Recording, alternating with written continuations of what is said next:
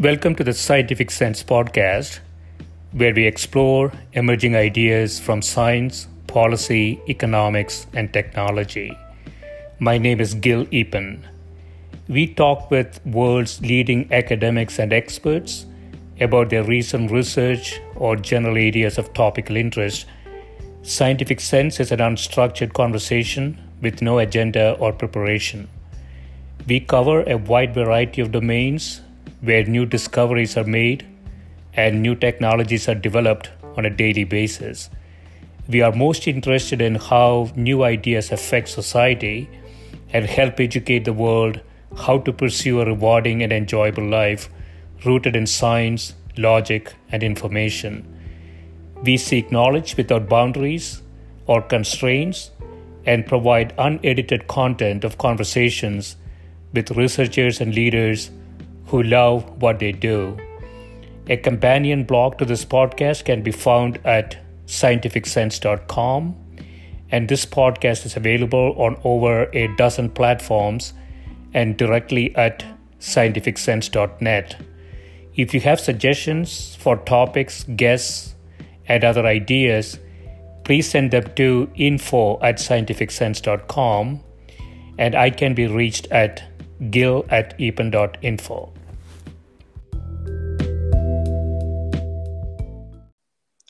My guest today is Professor Gregory Laughlin, who is a professor of astronomy and astrophysics at Yale University. He is interested in hydrodynamic simulations, the characterization of extrasolar planets, and planet forming environments, as well as the future of the universe. He has done research on a variety of topics, including star formation, extrasolar planets, interstellar objects. And with Fred Adams, he's the author of The Five Ages of the Universe. Welcome, Greg. Uh, thank you, Gil. Sure. Yeah. So uh, uh, you have an um, unpublished paper that I found very, very interesting.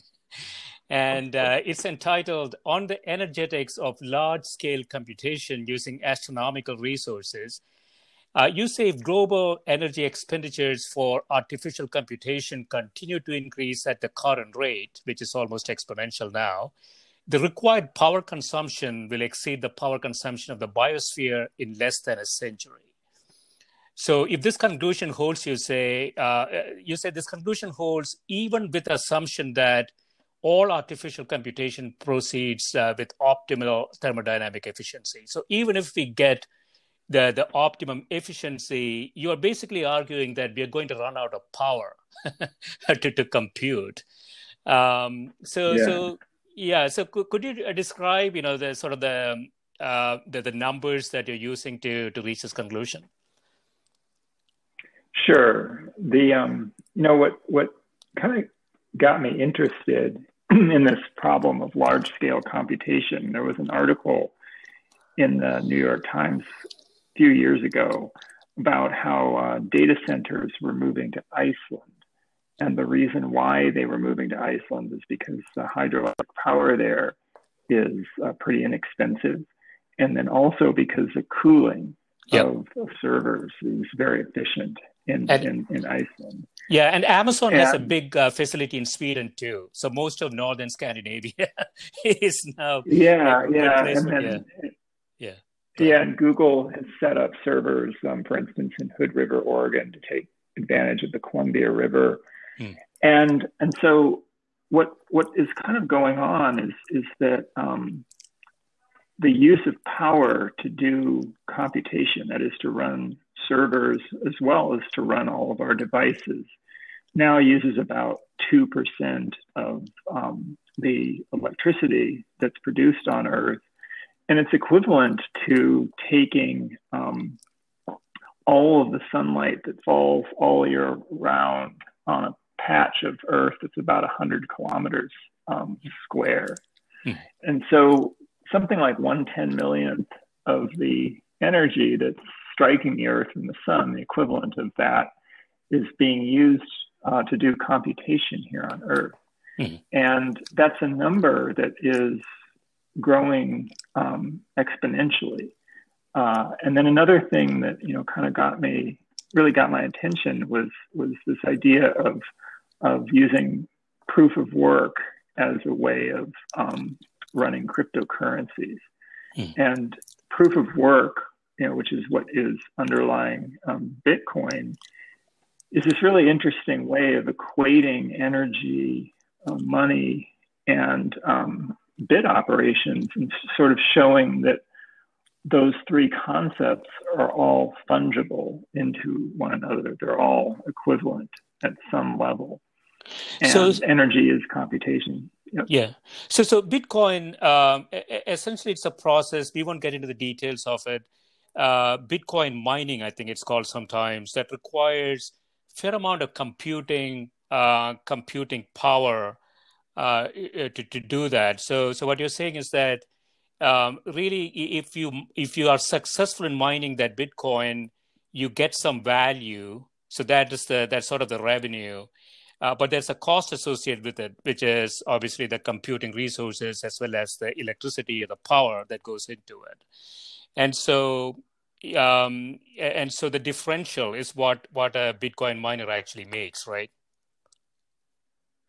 Yeah. So so uh, a Bitcoin miner, what Bitcoin miners effectively doing is computing something called an SHA 256 hash. Yeah. And that is a bunch of arithmetic operations. And in fact, there's kind of a, a nice illustration I saw on a website where somebody did an SHA 256 hash by hand. Uh, they, there was a lot of addition and multiplication. And, you know, it took, I think it took about a day and a half, and they had to check their work very carefully. And um, the, the idea is to, to do these hashes as quickly as possible. And the, the result of the hash is a string of numbers. Mm. And what you're hoping for is that once you compute the hash, you'll compute a string of numbers that starts with a large number of zeros. Once you've delivered the answer to a hash, it's very easy to check. And so hmm. you have to do a lot of work to find it. But then once you've found it, it's very everybody can easily agree that you've found the answer. And so the, the more of these hashes that you can do per second, uh, the better your chances are of finding that, that golden ticket. And if you find that golden ticket, that hash that starts with a large number of zeros, then you get um, you're rewarded bitcoins for what's known as mining that block, and you're added to the chain, and then that chain becomes part of the consensus chain. Mm. And so you win if you can fast possible, but then you also need to spend power at a rate that's less than the rate that you're mining bitcoins so that, that you uh, come out ahead financially. Doesn't make sense if you're spending more on your electricity bill than you're getting back in Bitcoin. Um, and so that has led to this extraordinary, almost arms race in um, designing faster and faster processors to do this very specialized task. And in particular, not just to do them fast, which is sort of the idea of much of super computation that goes on, but also to do them as efficiently from an energy standpoint as possible. And it mm. points toward this very interesting idea that was um, first pointed out in the 1960s by a scientist at, at, at IBM called the Landauer what the Landauer limit tells you is that at a particular temperature, there's a minimum cost, a minimum energy cost for flip up bit that is turning a zero into a one. You could do that by hmm. writing a zero on a piece of paper and a one on the other side and turning the paper over. And doing that would cost about 10 ergs of energy. You could also hmm. imagine a zero in your mind and then turn that one into mind. And the metabolic cost of doing that would be measurable as well in terms of ergs. It would be much less than physically turning a piece of paper over, but it would nonetheless be um, very finite. And what the Landauer limit is saying is that there's a well-defined thermodynamic minimum energy at a particular temperature that you can you can do that. And so what that means is that computation can't become infinitely efficient. There's a lower floor right is very interesting because even if we make our computation hit that limit, and we're about a factor of 10 million or things like a Bitcoin miner, even if we, we, we get to that limit, we're still increasing the amount of computation that we're doing fast enough so that um, the macroscopic use of energy on Earth is going to be going to be an issue. Um, you know, mm. Bitcoin was sort of like the idea du jour a few years ago, and I think exciting, really educational task are these uh, language learning models for artificial intelligence like GPT-3. So, so that makes intuitive sense that there there has to be a minimum limit to flip a bit, whether it's a biological system, whether it's a physical action, or whether it's electronic. And so, so that minimum limit uh, could be computed uh, based on some proxies, I would imagine, right? And so, what what you're saying then is, if the computational requirements are sort of increasing exponentially, it, cannot go up infinitely because the, the energy budget is limited. Um, yeah. Is, and, is that the basic yeah. concept?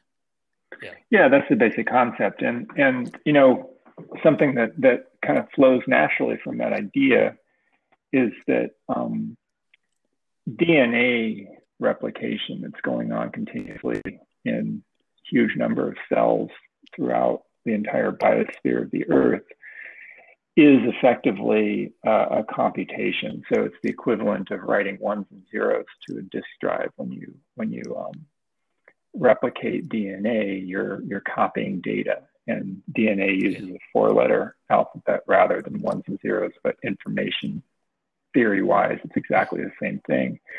And you know when you when you look at a planet like Mars, where there's not a lot of biological computation going on, Mars is pretty reflective. The, the light that hits the surface of Mars is, is, is bouncing off, and Mars's albedo, its brightness, is large. And Earth's albedo, if there were no life on it, would be large as well. So, on areas of Earth where there's very little um, going on, for instance, the, the desolate parts of the Sahara Desert or the Atacama Desert or the empty quarter of Arabia or Antarctica, you have a yeah. high re- reflectivity.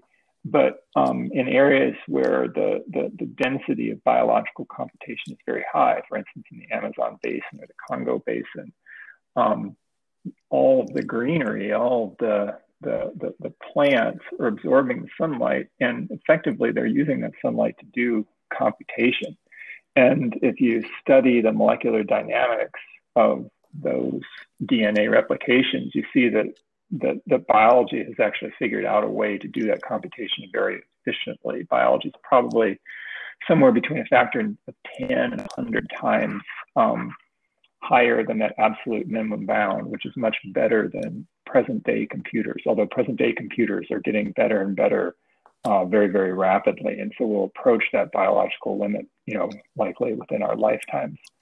Uh, but nonetheless, the Earth is using substantial fraction of the amount of light that hits it to effectively do computation. And so for the last four and a half billion years, or at least the last, say, three billion years, Earth has been, you know, acting as a computer to do an enormous number of bit operations. And the, the result of those calculations are all the diversity that we see in life. So we've uh, life has discovered all sorts of amazing molecules, all sorts of interesting ways of, of, of doing things. And that's a result of a lot of computation.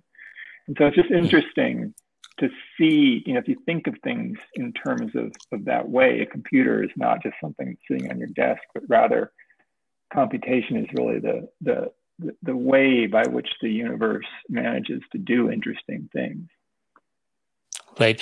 And so, so if I understand this correctly, Greg, so uh, the, the current budget uh, in terms of power usage by artificial computation you said we are using about 10 to the power minus 6 of the of the solar incidence about 10 to the minus 7 so oh, 10 to, 10 to, 10, 10 to okay okay. And and the biolog and plants are you said uh, 10x more efficient. Oh uh, plants uh, so are actually the, much sorry plants are much more efficient. Plants are probably probably of order um, at least a thousand, probably more like a, several hundred thousand times more efficient per bit operation than our okay. fast, our best computers.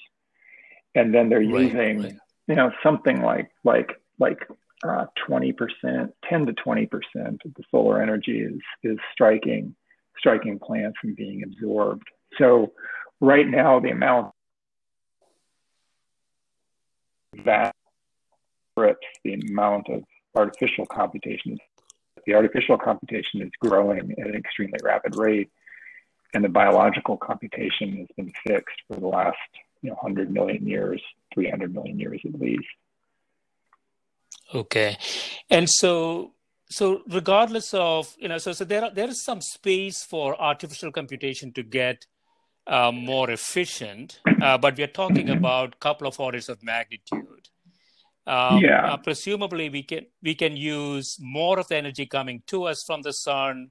That is a few orders of magnitude, but ultimately, what you're saying, yeah. So even if you're sitting at a at a capacity of let's say 10 to the power 10, for argument's sake, sure. uh, at some point we go, we're going to run out of that as well, right? Yeah, yeah. So if you have a doubling time of three years, then you run through 10 to the 10 in, you know, roughly a couple decades, three, 30 years or so. And so, you know, I guess I, I'm not, I don't want to come across as some sort of wild eyed Ray Kurzweil singularity is near type, but what I think I'm more sort of the, the, the, the takeaway here is that economic growth and computation are increasingly becoming one and the same thing. So productivity gains in the last you know half century have been driven by gains in our ability to do computation, and I see no reason why that won't continue to be the case. The language hmm. models are are getting to be excellent. GPT three is excellent at doing writing tasks, and the the improvement is extremely rapid. And so the sort of economic activity that's going to be generated by language models is, is going to be a game changer. And that's going to happen not in our lifetimes, but rather in just a few years. Um, and so the right. you know the idea that economic growth continues at three two percent, you know, sort of like this year on year increase in the GDP, that depends on a year on year increase in, in computation. And you can make computation more efficient, but there's a, a, floor to where you can get with that. And so what that means is that economic growth cannot continue for more than a century without using all the energy that we get from the sun. And so it's right. just pointing towards it's pointing towards the fact that that that things over the next hundred years are going to be different. The, the way that the economy grows, the whole science of economics is going to be different in the coming century than it has been in the last few centuries. Mm. Yeah, I mean, I, you know, I'm just thinking about it, Greg. So if if uh, humans were not here, um, it would have been sort of a stable system, the sense that um, you know, if the energy input is not there, um, uh, perhaps you know they get different types of plants. Plants, some plants die off, and so so the system would have been still, I would imagine, still stable. Um, but when we introduce humans to it, um, well, one could argue, um, even with humans in it, what we may find is that the system is going to stabilize at a different level for instance, there are some hypotheses around the population growth uh, that is going to hit the maximum around 2040, and by uh, by 2100, uh, they say population is going to going to be on a on a rapid declining path uh, for the world. So some of these assumptions are based on uh, what we believe the current rates are, right, in terms of growth. Yeah, I mean the the I don't I don't want to come across as some weird weirdo rationalist uh, kind of Mensa type figure, but human human um, thought or, or, human activity that the activity in the brain is is computation, and while yeah. it's not fully clear what the um, energy uh, per bit operation in the brain is. That's an imperfect analogy. And nonetheless, the brain is doing computation. And when you when you look at things like, for instance, um, when AlphaGo beat Lee Sedol in a, in a, big showdown a few years ago, um, mm. Lee Sedol was sort of running at an energy rate of you know 100 calories per hour. Um, right. Four, four times 10 to the six joules, or or um, of order five times 10 to the 13 ergs per hour.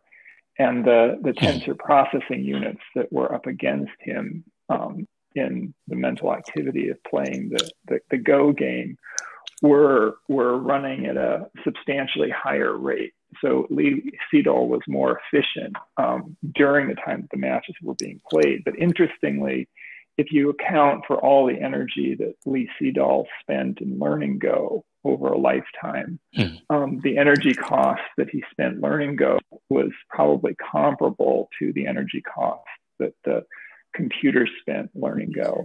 And so right now there mm. are, uh, you know, I can't remember what the number is, some seven, eight, nine billion people on Earth. And so the computation that's being done by humans um, still vastly outstrips that done by computers. But by 2040, that will likely be reversed if things continue. And so the idea mm. of population growth uh, is going to be subsumed into the idea of computation growth within a few decades. And I think that that's an idea that hasn't really seeped into the overall sort of thinking of, of, of humanity.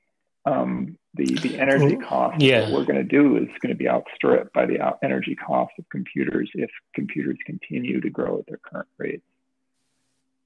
Right, right. Yeah, I mean, it, it's it's tough to speculate, but uh, you know, it's also possible that the the humans who remain in 2100 uh, could be different types of humans.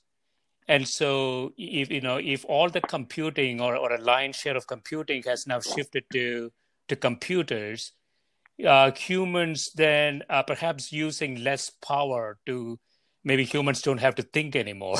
you know, you can delegate thinking um, uh, to the machines. And so the problem that you are citing still remains, which is if you have a higher higher energy or higher computing demanding human on Earth in 2100, even though their numbers are declining marginally, it shouldn't really eat into this exponential requirement we still yeah. have in terms of energy. Yeah, yeah. I mean, if, if if economic growth continues at a few percent per year, and even if computing becomes you know as efficient as it can be, it will, you're you're going to run into uh, you know a serious bottleneck of using the entire solar energy resource within a century. Right, and so so what can we do about this, Greg? Well, I don't really think of it as what can we do. I I, I am um I think that that's kind of an arrogant like like standpoint to um you know yeah. try to say like how we're going to direct the what the sun's energy production is. So I, I, don't want to give the listeners the, the, the sense that, that I'm trying to direct policy, but rather think, you know, has this gone on elsewhere, right? Or, or it doesn't seem that there's any other intelligent civilizations in the galaxy. It doesn't there's no evidence for that. There's no evidence right. actually anywhere that there are intelligent civilizations. But if there were, and they experienced this computational bottleneck, is there a way to radically increase your energy use for, for computation? Are there mm-hmm. venues where you can do a lot more computation? And by computation, I, I, I'm not really thinking about quantum computation or the possibility of reversible computation, but rather mm-hmm. the kind of computation that we do that uses devices, um, like graphene, for instance, silicon. And and so you know the, the question is is like where where in the galaxy are the best venues for doing computation. And to do computation you first and foremost you need energy. Um, you need a thermodynamic gradient and you need a source of raw material. And in thinking about this we we sort of realize that, that dying stars actually dying stars like the sun that have come to the end of their lives and are spewing enormous amounts of carbon um, into space mm. provide sort of curiously ideal uh, venues for doing computation. You can run um, effectively a, a if you if you kind of catalyze what's happening in one of these winds coming off of a red giant star, you can catalyze the construction of nanoscale devices to do computation. And then they do computation for a period of years as they flow outwards through the, the wind. And eventually they, they reach a region where that, that energy has been absorbed and you know mm. you sort of eject this stuff into the interstellar medium. Um, and so, so it's, it's, go ahead. Yeah. No, no. So, so let me just uh, uh, understand this. So, um, a, a, star like the sun, um, in in a few billion years, uh, in the process of dying, would become would become a red giant. Yeah. And um, so so the, the phase that you're talking about is post the red, red giant phase or the, uh, so yeah, the red giant phase? yeah yeah so the details of what the sun will do are, are, are pretty interesting and that's because it has access to um, once it gets hot enough in its center right now helium um, is being formed in the core of the sun and the sun is running through its hydrogen fuel it's roughly half done with its it's burning the hydrogen fuel that it can access and then that helium, the sun is nowhere near hot enough in its center right now to fuse into carbon. But after the sun becomes a red giant for the first time, um, it will have problems in its core. It will ignite helium and start burning helium into carbon, and it'll become um, it'll, red giant phase becomes sort of like a just a regular luminous star. It's about 50 times the luminosity of the current sun. Mm. But then it will run out of helium as it turns its helium into carbon. Mm. And then when it runs out of, starts running out of helium, it will turn into a red giant for a second time. And that second time is mm. really the clincher because the carbon, it will never get hot enough in the core of the sun to fuse carbon into heavier elements. That requires a temperature of something like a billion degrees, and the sun will not be able to obtain those temperatures. And so the sun's sort of final last gasp second stage asymptotic giant branch phases will consist of this epoch when the the atmosphere of the sun is effectively being blown off by a wind and a carbon oxygen white dwarf mm. is forming as, as an extremely dense hot object in the center. And during this period, which lasts for order 10,000 years, um, the sun is, will be roughly 4,000, 5,000 times more luminous than it is now. They're putting out an enormous amount of energy mm. per second.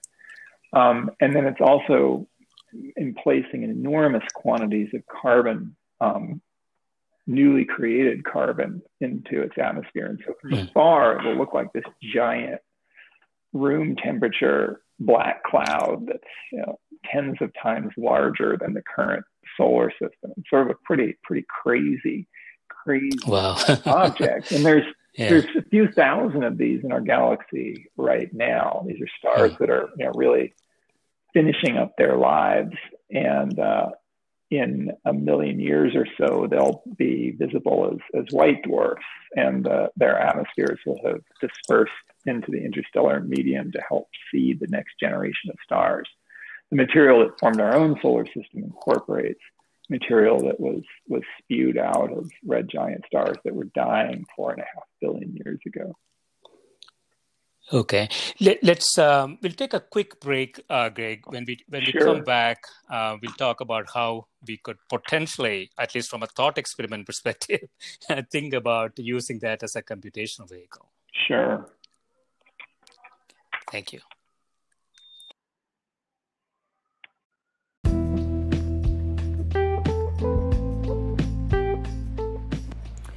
This is a Scientific Sense podcast providing unscripted conversations with leading academics and researchers on a variety of topics. If you'd like to sponsor this podcast, please reach out to info at scientificsense.com.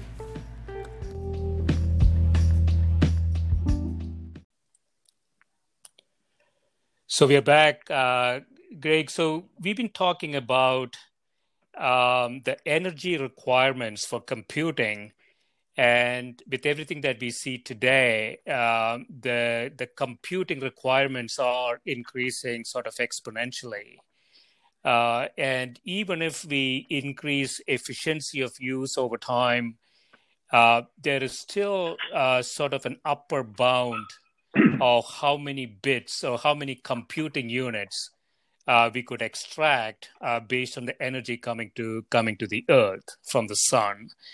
And so you hypothesize that um, you know just very very approximately uh, uh, in about 100 years or so, uh, we may hit that upper upper limit, which would then mean that if you want to continue increasing uh, computational power, you have to look outside the outside the Earth um, uh, at that point. And so, uh, there may be civilizations out there we haven't found any uh, who might have hit this upper limit and would have figured something out. So you have a thought experiment here, which is uh, using using uh, a star that is sort of in the dying phase. Uh, so it has gone through uh, the red giant phase, uh, and it is now oozing out carbon. The way that I understand it, Greg, and and so you want to talk a little bit about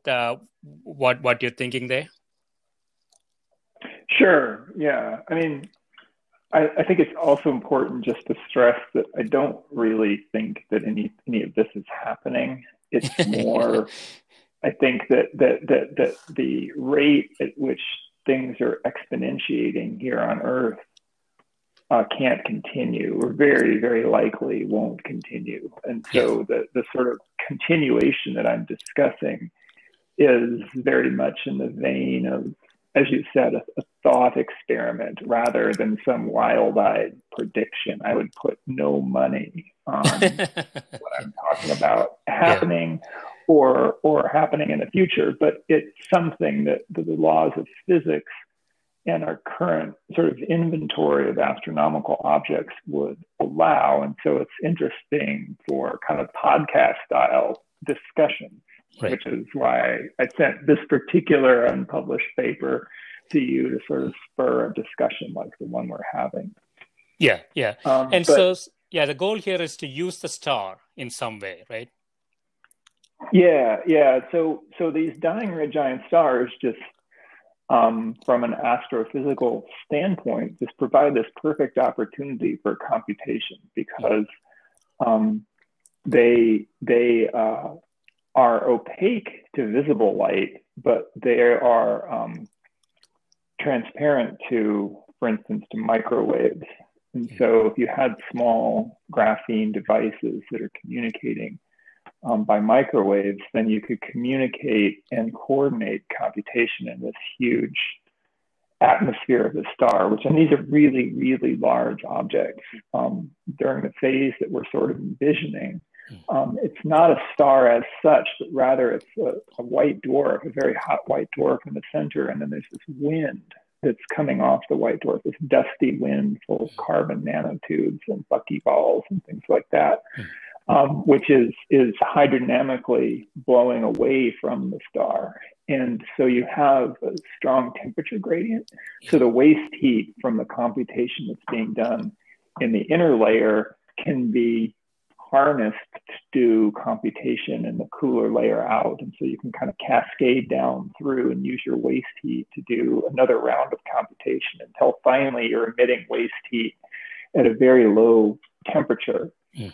And there's more than enough stuff to continuously catalyze the construction of devices. So this isn't don't want to think of it, you know, building MacBook Pros in the cloud, but rather yeah.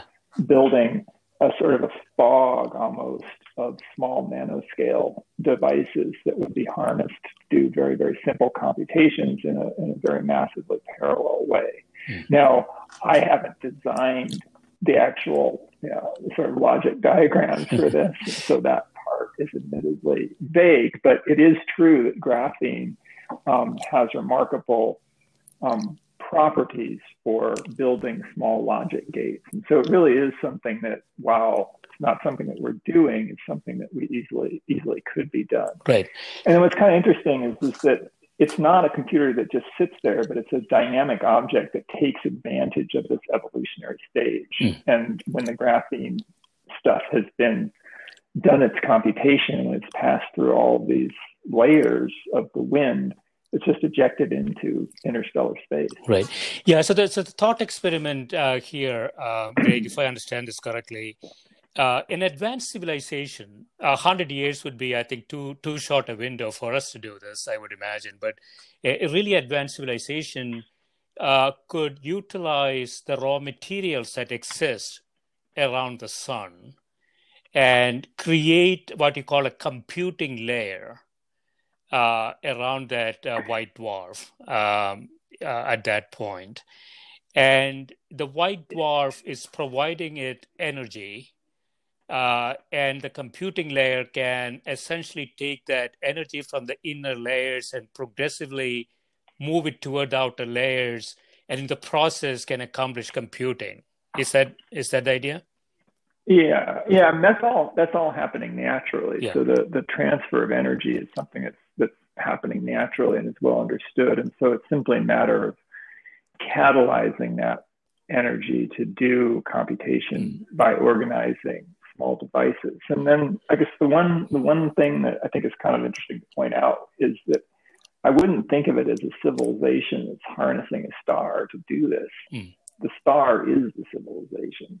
Mm. So the the amount of computation that's being done here is, is truly, truly vast. It's uh, equivalent to all the computation being done on billions of planets. Mm it way, way outstrips anything that we can imagine a, a planet-based civilization doing. And so the idea that that um, you know sort of some planet-based civilization or we as humans would be in charge of this is is is, is ludicrous. okay, it's the civilization is the star. Okay, so um, and so, if there is some sort of an entity uh, that is that is doing it, that entity will be uh, on that layer. They, they'll be living there. No, no. The the yeah. I, I guess I guess the the think of it if you think of the inside of your mind. Yeah. Right. Yeah. The the computational substrate is a bunch of neurons that uh-huh. are are um, firing through a combination of electrical and chemical actions. Right. And you as an individual, your thoughts, your consciousness is, is, is a manifestation or is an emergent phenomenon mm-hmm. that, that occurs because that's happening in a microscopic way. And so, in some similar way, the cloud would be doing calculations mm-hmm. and it would be thinking, it would be sentient, it might be composed of a large number of individual conscious units. I have no idea, nor hmm. do you know I have that much interest in speculating.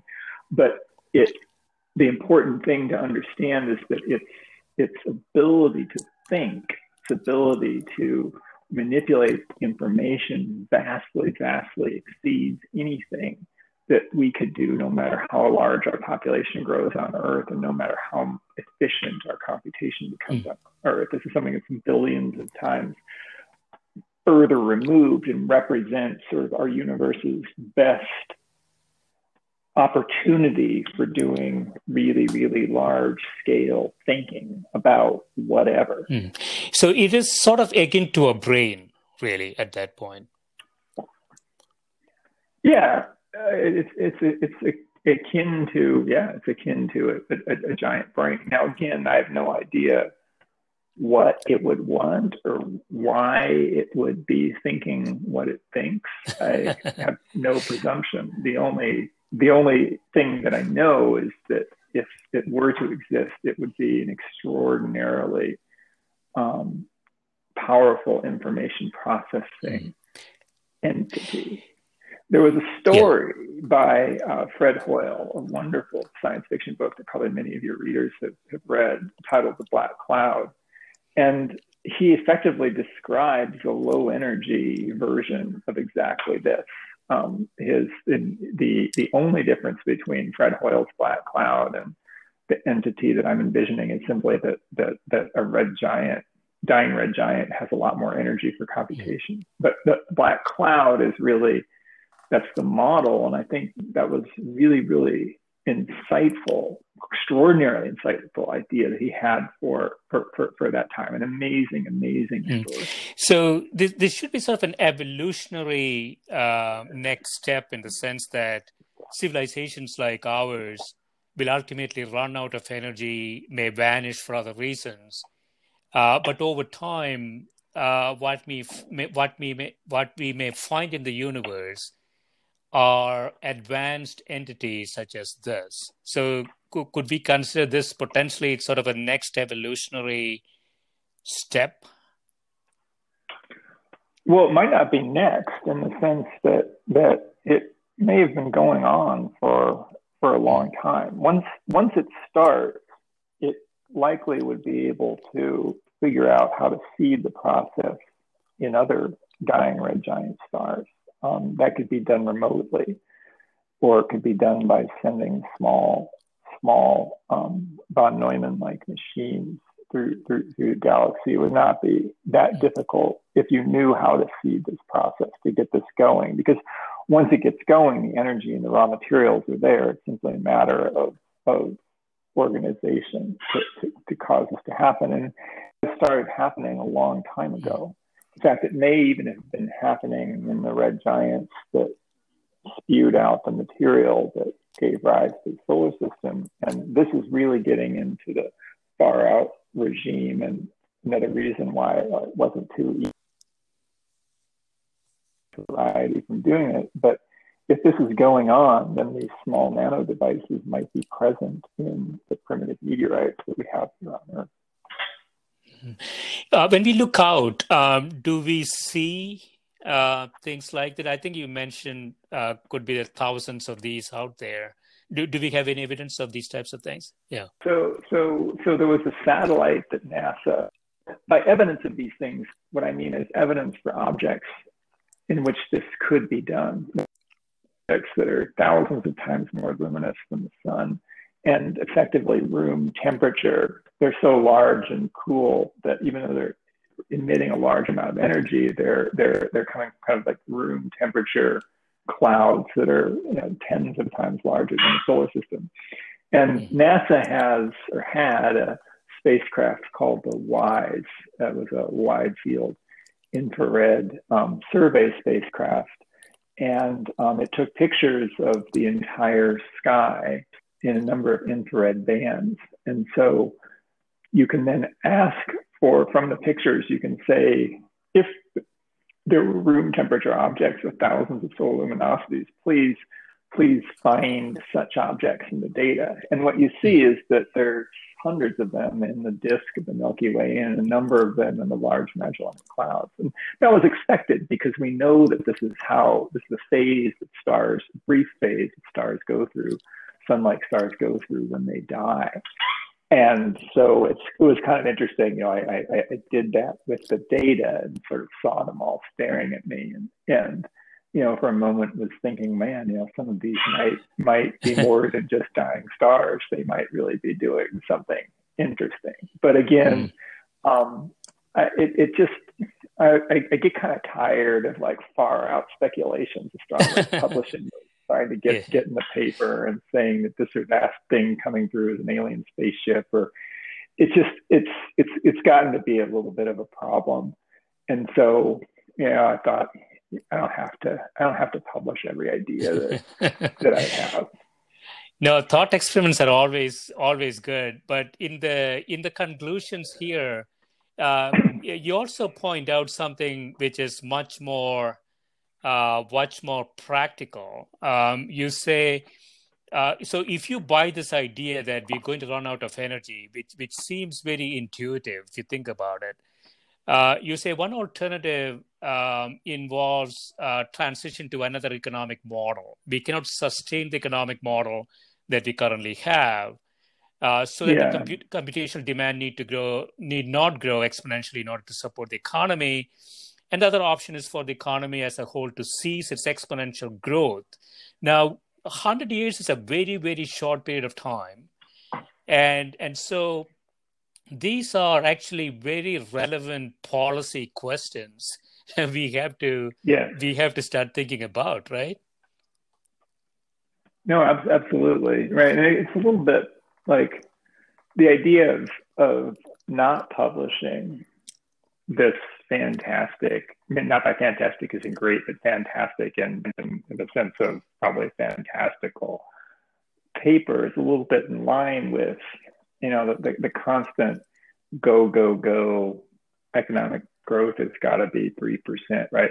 Thinking about how to transition to a system where we're in equilibrium with the earth, I think is a much more valid and valuable thought to do rather than the wild eyed, let's fire up a red giant star and do a billion times, you know, a billion X multiple. Um, I think that, that, that realistically, if we're going to make it as a species, we're not going to make it by colonizing the universe, but we're going to make it by somehow figuring out how to bring things into equilibrium. Mm-hmm. And another another insight here is, you know, you say, you know, the singularity in artificial intelligence, uh, very hyped up area. A lot of people talked about it and talking about it still. Uh, the the singularity that they talk about uh, could also be limited by this idea, this issue, which is the energy budget is limited. Um, there is no question about it. So, if uh, if singularity is going to happen by exponentially moving up the technology curve, and at some point we hit singularity, that may not happen because uh, because of the energy constraints potentially. So my my calculations, the best guess calculations that you can do indicate that the singularity would happen before the energy bottleneck is reached. So the main uncertainty in that is exactly how much computation is the human brain doing.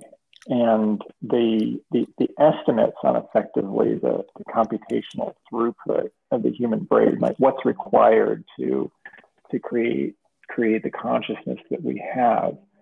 Um, the number of bit operations per second that are required to do that using a, a von Neumann style computer, those those estimates vary by literally a few orders of magnitude. But um, the best guess is that that that sort of advanced general artificial intelligence is going to be online by say 2040 2045 and the continuing our current exponential growth of computation and continuing our current increases in the efficiency of computation doesn't seem like we're going to be running into an energy bottleneck at the point where we run into an artificial intelligence singularity. So it's like we're going to hand over we're going to hand over insight and control before nature puts a lid on us in terms of the energy and that's interesting right. Yeah yeah. I am sort of less optimistic about this craig. I want to get your insight on this. So uh, the the path that we are on in terms of mathematics, in terms of uh, what is generally called artificial intelligence, which a term that I don't particularly like, is that it needs a lot of data.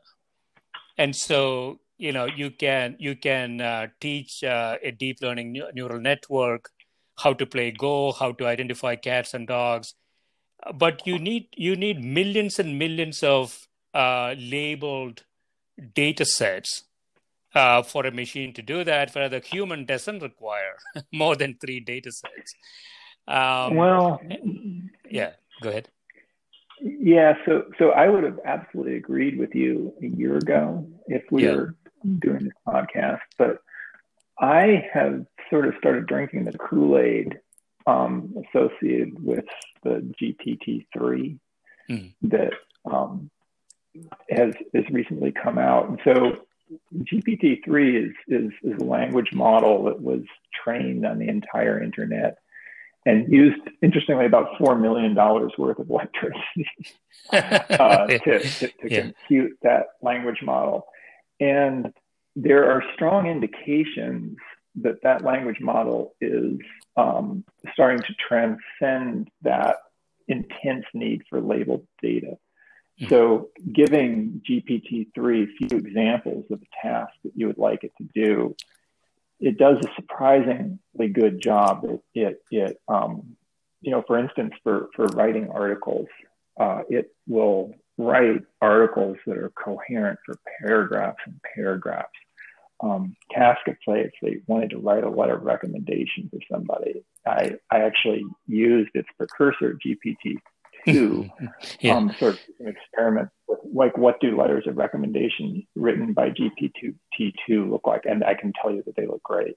Mm-hmm. Um, and and GPT-3 was a huge step up on that. So and in terms of, of things like like poetry, things like music, um, it it seems like it's close to cracking the magic there, and that may be because like my my realm of appreciation for those things is limited, but I, I have a feeling that tasks like that are are, are really going to be um, subsumed by these um, artificial intelligences, and that as as the algorithms get better and as the learning models get larger, that this huge corpus of labeled data might not be as necessary as it seemed a few years ago. Now, I could be completely wrong. I could be just totally, totally wrong. It's it's, mm. it's not clear, but that would be if I had to guess, right? Yeah, so yeah, I mean th- that that might be true, uh, but I still see sort of a, a, prescriptive notion there. So, you know, if you take uh, this is where this is where I believe you know, artificial general intelligence is in, interesting. That's probably the only artificial intelligence you can really you know really name. Uh, and you know, can we take a take a GPT three machine and or, or some other AGI machine, and you know you can give it a task. Uh, but do we see that machine sort of you know not doing the task and doing something else? for instance, right? Uh, you know the beauty of humans is that um, they're not really highly predictable. Um, you know, they, they may be predictable, sort of the 50, 60% of what they do, the other 40% is very highly unpredictable. And so, so the real question for intelligence for me is, are we getting to machines that are, you know, sort of unpredictable, uh, but but creating things that you know we could not even have thought about? Yeah, I would I would argue that maybe yes. So yeah. in the experiments that that that I've done, so so in the no, I want to stress that I'm not actually writing my letters of recommendation using this, this, system that I've developed. Um, and that's because I write letters of recommendation for graduate students where yeah. I know who I'm writing to. And it would take like GPT-4 probably to get those right. right. Um, but with, with GPT-2, it was trained, the general model is trained on an enormous corpus of text. Hmm. And then um, what what I did was I, I, I fine tuned it. So so you're if you, you you you take the pre-trained model and then you fine tune it on a corpus. So I took letters that I I myself had had written and then I, I fine tuned on those letters. So and then and then I give the the system a prompt. So I say so and so is applying to this and this and that position, and here's why they're a good person for that. Mm. And so then it, it, it draws you know from the corpus that, that I trained it on in my own work. But then because it knows about the entire internet, what happens sometimes is that it literally will get a kind of off the wall idea mm. and write about that. So it will connect with something that it's iterating on that hews to what it's supposed to be doing. And then something in the model causes it to think something else. I'm using the word think in a very real sense. And it'll come up with with insights that are just astonishing.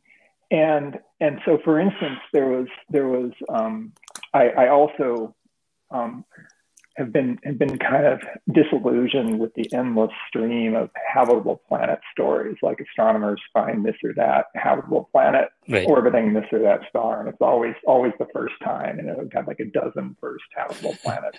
yeah. Um, so what I did was was a student and I collected all of the articles that had been written in a number of venues ranging from sort of Fox News to New York Times. We collected all the articles about habitable planet discoveries over the last uh, 10 years mm.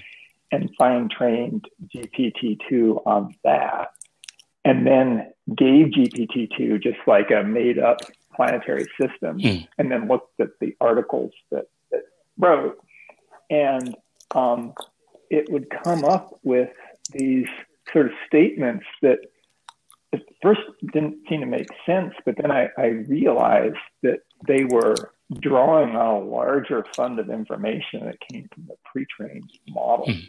Um, and so, for instance, there was there was one where it, it it conflated stars, as in like the star that the planet is orbiting, but then used sort of a double meaning, meaning star as in like a uh, a famous person. Mm. And, and so this planet, and and and and, and it's I, I was like, whoa, this this is the real deal. Mm. Um, this is genuine creativity and insight. And the articles that it was writing in this sort of narrowly defined and almost stereotyped task of writing about the first habitable exoplanet, because that's been written about so many, there's been so many first exoplanets that, that you have this like kind of good template to work from. It was writing genuinely fresh new articles in what was really a tired genre. If I had to write an article about discovery of some new exoplanet by some spacecraft that's supposedly habitable, I would definitely use this to do it because it would do a better job. yeah, so so I, I have two thoughts. One is we have to test the hypothesis that a random combination of ideas um, might be considered very um, very useful or very intelligent by humans because we can interpret it we can we can provide meaning to it and and, and we can you know uh, create something out of it. That doesn't necessarily mean um, you know the machine is doing something uh, something interesting. So that that's my first thought. The the second thought i have is which is uh, more problematic which is uh, suppose you say you know something like gpt-2 or gpt-3 is able to create let's say recommendation um, you're not doing this but I, you know just just a thought experiment right? Um, it is able to create very good recommendations for your students. Uh, it might be that um, it is able to reduce humans to few templates.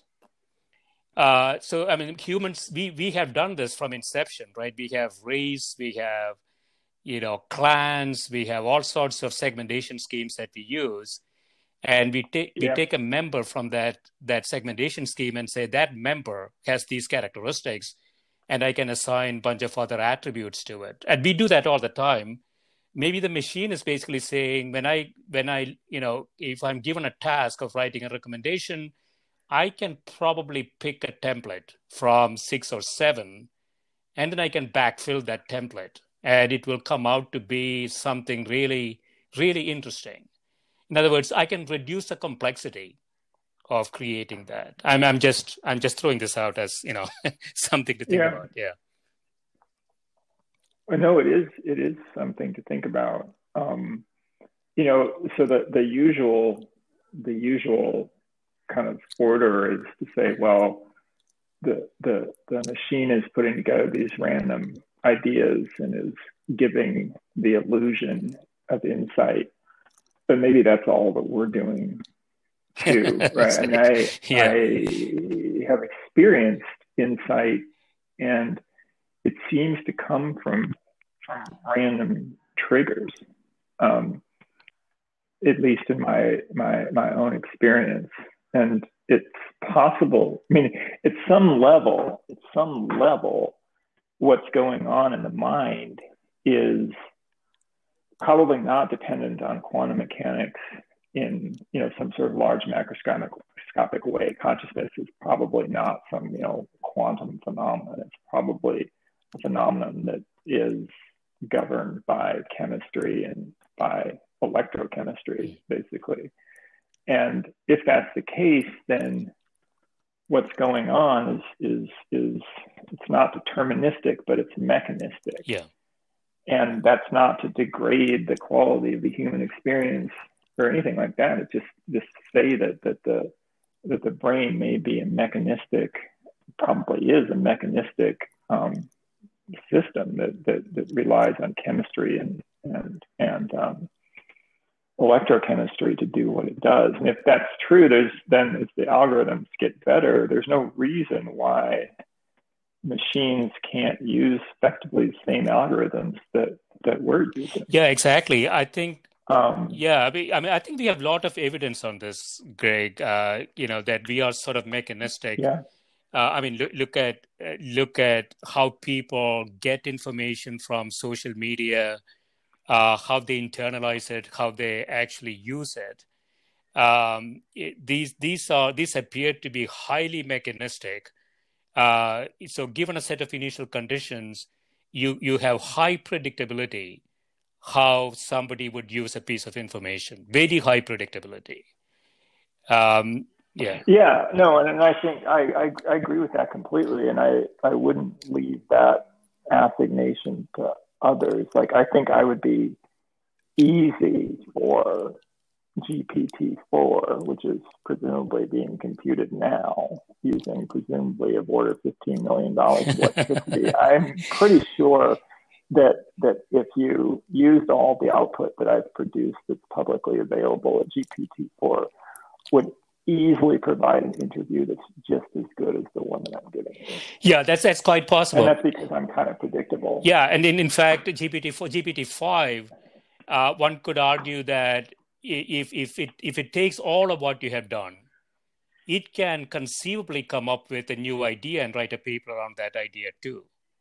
Because at the end of the day, oh, right, a new idea is not necessarily new in the sense that uh, all we are doing is connecting together pieces yeah. of information that ultimately yeah. you know looks like it's new right but yeah. but often not yeah and that that that's that's really true and that, you know there's there certainly are are ideas not ideas that i mean the kind of stuff i'm talking about there there are a lot of characters out there who can come up with that right it's this kind of combination of pop cosmology like like trivial insights from artificial intelligence all mashed together in like an up to the minute trope. And there are certainly realms of thought that go just almost infinitely beyond that, right? So the guys who who came up with quantum mechanics in the 1920s or Einstein coming up with general relativity, those that was true, genuine, remarkable insights into sort of the deep workings of how things are going. And I'm not doing that. much as I would like to do that, I'm, I'm not doing that. And so for some of those extraordinary insights, it might take longer to get to that level, but it's not clear that it's simply a matter of degree. If somebody is a million times smarter than me, um, they might really, really be um, able to do extraordinary things, and that's not that far away. Yeah, yeah. Let me make a strong statement, Greg, and you can correct me if, uh, if you like. So, uh, and and obviously, I'm not a physicist, but if you look at the major uh, major innovations in physics, uh, uh, theory of relativity, quantum mechanics, all of those things happened about 100 years ago. Yeah. And you know, in about 100 years, uh, granted, string theory, which is more like a, a untestable idea. Um, so, so one could argue that, and, and we had huge jumps in technology during this time. Computers have become extremely powerful. Um, and, and more, more recently, we have now this thing called artificial intelligence that is taking over everything that human does um, in the process, we seem to have lost uh, the ability to, I don't know what the right term is, uh, but, but conceptualize in the absence of data. and so so so most people if they want to make a decision has to sit down in front of a computer and, and grab a bunch of data um, and and that has an inherent limitation i think. And that limitation exists for computers. And we have made now humans uh, behave more like computers and less like humans in some ways. It's quite possible. I mean the I wouldn't like if you if you just look at the limited example of general relativity and quantum mechanics. Qu- quantum mechanics was built on trying to understand strange data. You know, yeah. the, the the behavior of of for instance electrons in a double slit experiment, things like that. Yeah. Quantum mechanics was created to to wrestle with the just completely non-classical behavior that that that that subatomic particles exhibit. So I would argue that, that in that case that, that it was data-based. General relativity is different. General relativity, I think, is really the only physical theory that emerged effectively fully formed as a kind of critique in the Kantian sense of pure reason. Mm. And it's sort of unique in that way and probably will continue to be unique. The various string theories um, there's no way to know whether they're correct. They're only, you know, they may be logically consistent. But what was interesting is that general relativity, in addition to being logically consistent, turned out to be the way that the universe runs its gravitational operations.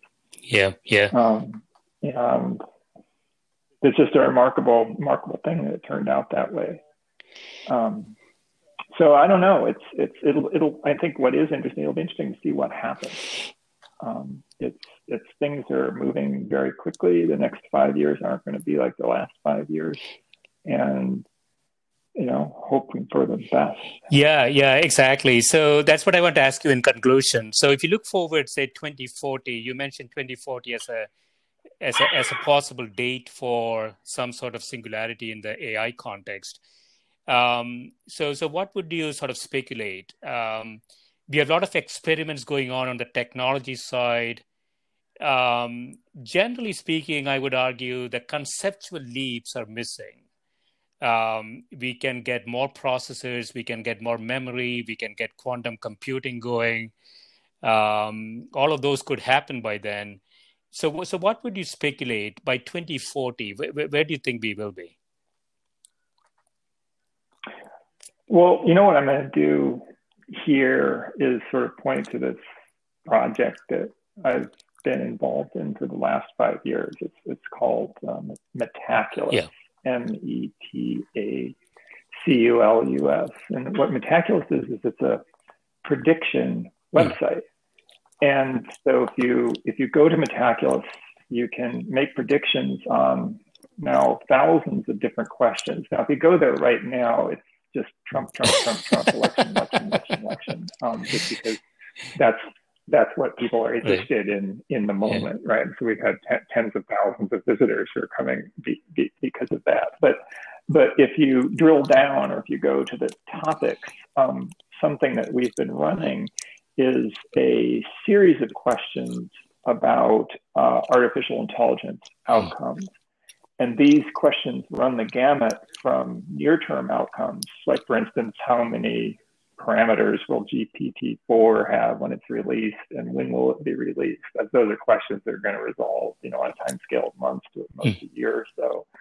To longer scale questions like when will the um, first advanced general intelligence emerge, you know, but lots of questions about artificial intelligence. And, and that's in the sense why we formed the site, because we were interested in getting at the best consensus judgment sort of taken over a large number of diverse individuals as to what we what you know the kind of community as a whole thinks will happen and it's known that these prediction aggregation um, techniques are the best way to get an idea of what will happen. It's not infallible, but it's you know the the, the ideas, the predictions that are on Metaculus, I would warrant are probably our best current view of things like when an advanced general intelligence is going to emerge. Yeah.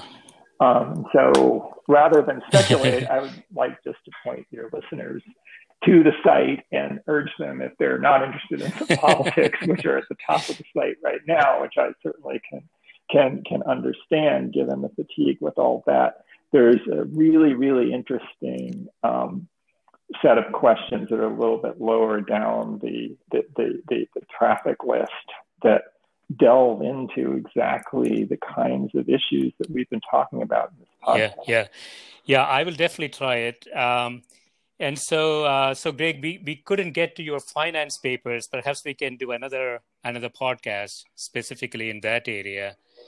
Um, sure. But yeah, that stuff. Yeah, yeah. Too. This has been great, Greg. Thanks so much for spending time with me, and uh, good luck with. awesome. okay. Thank you. Same to you. Bye. Bye.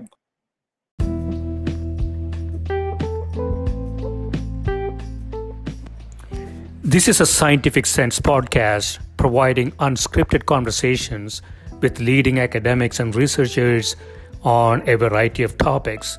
If you'd like to sponsor this podcast, please reach out to info at scientificsense.com.